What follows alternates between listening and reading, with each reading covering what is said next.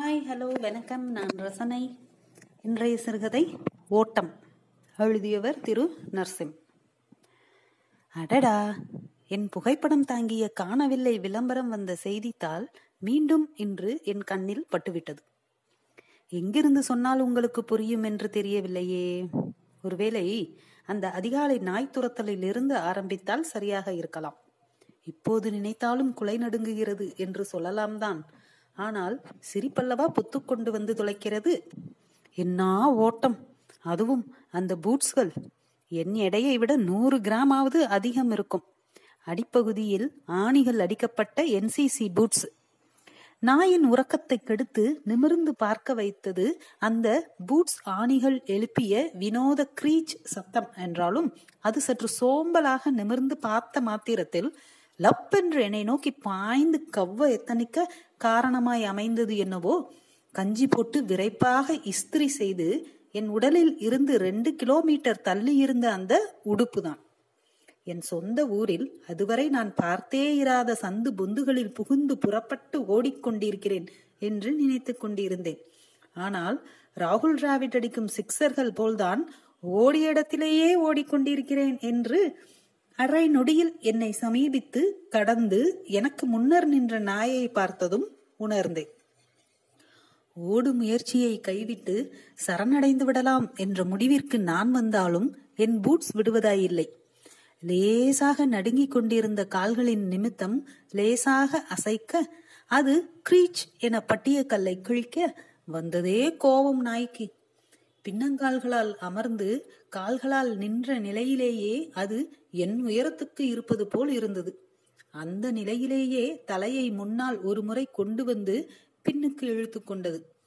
அது மட்டுமே செய்தால் பயமேதும் இல்லை ஆனால் அந்த இடைப்பட்ட நொடியில் ஒரு சவுண்டு விட்டது பாருங்கள். இப்போது நினைத்தாலும் குலை நடுங்கத்தான் செய்கிறது. விஷயம் அதுவல்ல. நான் அந்த அதிகாலையில் அப்படி நாயின் முன்னர் செய்வதறியாது நின்று கொண்டிருக்க கடிந்தும் துளையாம் கடித்தும் துளையாமல் வழியும் விடாமல் சின்னஞ்சிறு உருகளுடனும் அவ்வப்போது ஒரு முறைப்புடனும் என் முன்னர் இருந்த நாயிடம் இருந்து என்னை காப்பாற்றுவதற்காகவே பிறவி எடுத்து வந்தது போல் வந்தால் முத்து காமாட்சி அக்கா. கையில் வைத்திருந்த காலி குடத்தை நாயை பார்த்து ஓங்கிக் கொண்டே ஏ ராஜா சு போ. விடிஞ்சு விடியாம கத்திக்கிட்டு என சொன்னதும் அதுவரை பேரரசம் போல நின்றிருந்த ராஜா என்னை சரி சரி போய் தொலை என்பது போல் ஒரு துச்ச பார்வை பார்த்து நகர நான் கிரீச்சுக்கு பயந்து அடியெடுத்து வைக்காமல் நின்றிருந்தேன்.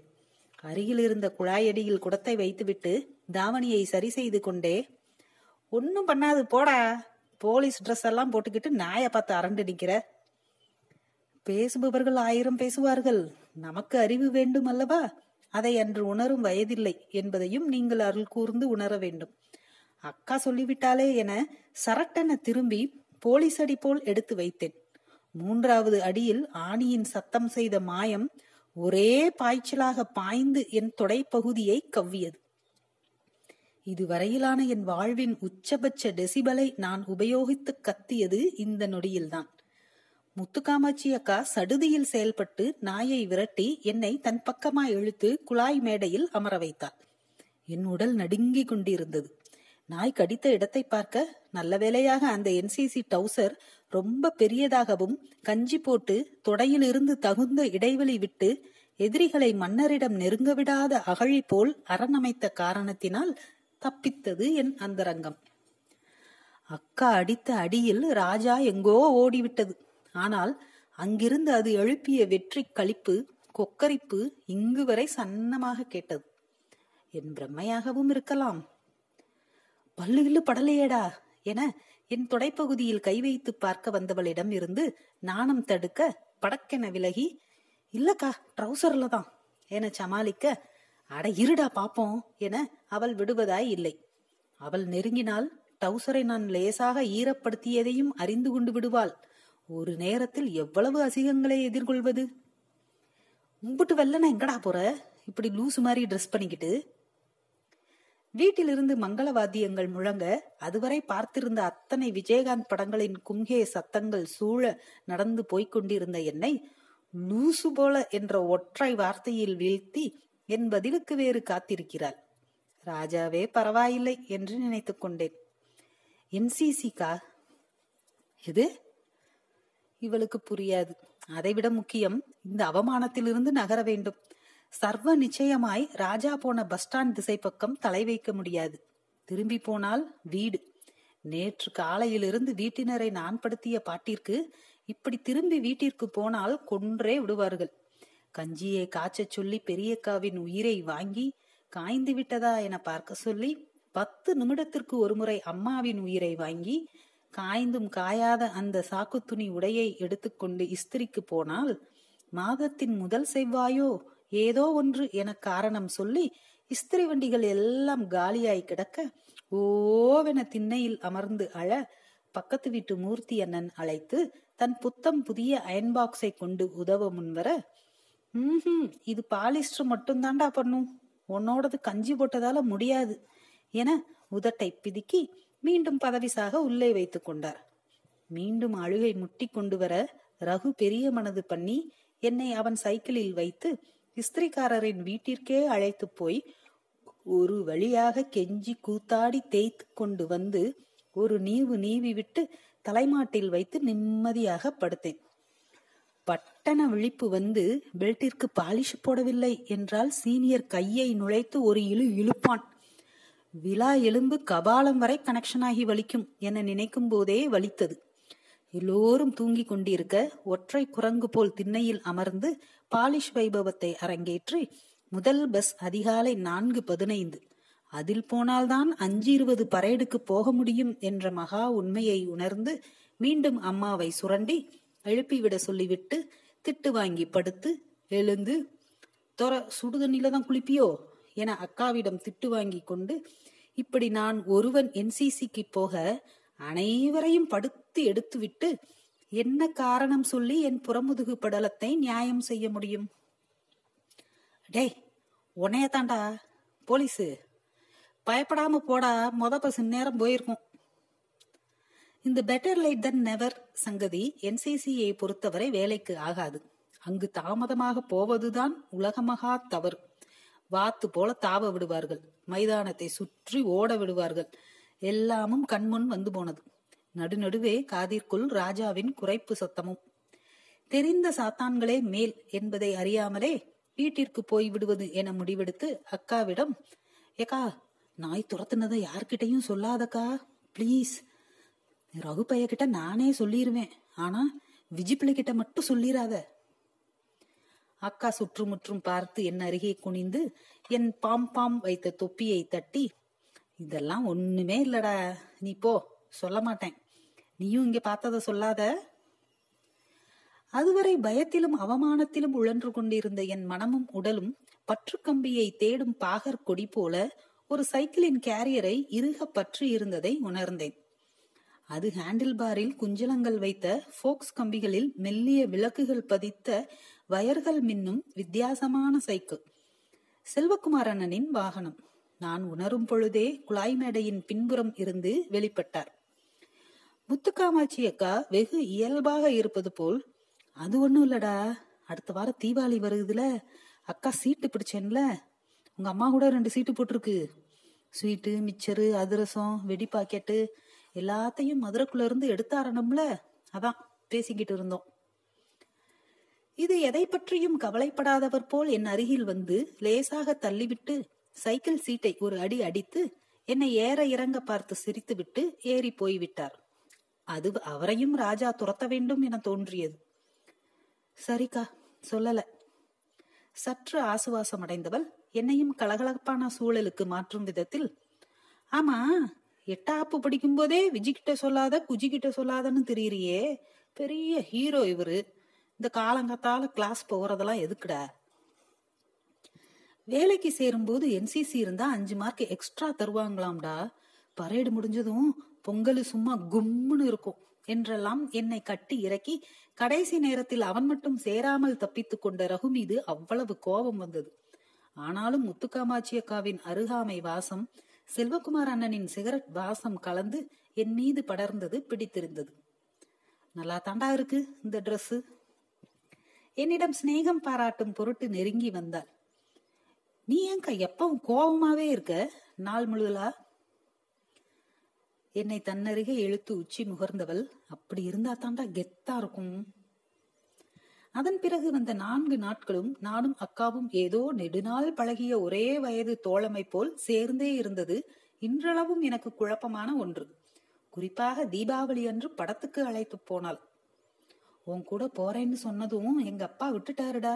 பாரு நீ எவ்வளவு நல்ல பையன்னு என சிரித்தாள். பாண்டியன் ரஜினி படம். தீபாவளி அன்று படத்திற்கு போவது என்பதே திருவிழா போல். நானும் அக்காவும் பெரியார் பஸ் ஸ்டாண்டில் இறங்கும் பொழுதே எங்கிருந்தோ செல்வகுமார் அண்ணன் வந்தார். நான் வீட்டில் அழுது அடம் பிடித்து வாங்கியிருந்த பேகி பேண்டில் உலகம் வென்ற மனதோடு நடந்து கொண்டிருந்தேன். என்னோடுதான் நடந்து வந்தால் அக்கா. ஆனால் அவர்கள் இருவரும் தனியாக நடந்தார்கள். மதுரையின் மொத்த கூட்டமும் அன்று அந்த தியேட்டரில் கூடியிருந்தது போல் ஒரு தோற்றம். கையில் ஜிகினா பளபளப்பு ஒட்டி எங்கு பார்த்தாலும் ரசிகர்கள். நெற்றியின் இரு புறமும் லேசாக ஷேவிங் செய்து முடியை ரஜினி போலவே அமைத்திருந்தார்கள் பெரும்பான்மை அண்ணன்கள். அப்படி இப்படி என ஏதோ செய்து செல்வகுமார் அண்ணன் டிக்கெட் வாங்கி வந்தார். என்னை ஓரிடத்தில் அமர செய்து கையில் சோளக்கருதை கொடுத்துவிட்டு படம் முடியும் வரை அங்கேயே இருக்க சொன்னார். அக்காவை பார்த்து தலையாட்டினேன். சிரித்தாள். அவள் அவ்வளவு மகிழ்ச்சியாக இருந்தாள். படம் போட்டதும் தியேட்டர் குதூகலத்தில் கத்தத் துவங்கியது. நான் சுற்றுமுற்றும் அக்காவை தேடினேன். ஜிகினா பறக்க பறக்க முதல் முறை டவுனுக்குள் ரஜினி படம் அவ்வளவு கூட்டத்தினூடே எனும் மிதப்பு என்னை கெத்தாக உணர்த்தியது. படம் முடிந்து எல்லோரும் போய்விட்ட பிறகும் அக்கா வரவில்லை. திரைக்கு கீழே தீவாளிகள் ஆட எனக்குள் பயம் சூழத் துவங்கியது. தியேட்டரை கூட்டும் பெண்கள் அதட்ட வெளியேறினேன். இருள் கவிழ துவங்கி இருந்தது தியேட்டரில் அடுத்த காட்சிக்கான கூட்டமும் சண்டைகளும் வெடிச்சத்தமும் என தீபாவளி திமிலோகப்பட்டது. எனக்கு இன்னதென்று தெளிவாக எதுவும் விளங்காமல் ஆனால் பயம் மட்டும் முற்றாக பீடிக்க துவங்கியது. அந்த தியேட்டரின் ஒவ்வொரு மூலையிலும் மீண்டும் மீண்டும் தேடினேன். நீண்டு இருந்த சைக்கிள் ஸ்டாண்டில் ஒவ்வொரு சைக்கிளாக தேடினேன். எங்குமே அவர்கள் இல்லை. ஆம் அவர்கள் ஊரை விட்டு ஓடிவிட்டார்கள். தெரிந்தோ தெரியாமலோ நானும் உடந்தை. இதில் என் தவறு என்ன இருக்கிறது? என்றெல்லாம் யோசிக்கும் நிலையில் என் மனம் இல்லை. மனநிலை முழுக்க என்னை நம்பித்தான் முத்துக்காமாட்சி அக்காவின் அப்பா அனுப்பி வைத்தார் என்ற சுமை மட்டுமே அழுத்திக் கொண்டிருந்தது. சுமை என்பது இப்போதைய வார்த்தை. அப்போது அன்று அது பயம் மரண பயம். அப்பாவின் ஏண்டா இப்படி பண்ண? என்று பரிதாபமாக கேட்கும் கேள்வி கொண்டு வந்த பயம். முத்துக்காமாட்சி அக்காவின் அப்பா அடிக்கக்கூடும் என்ற பயம்.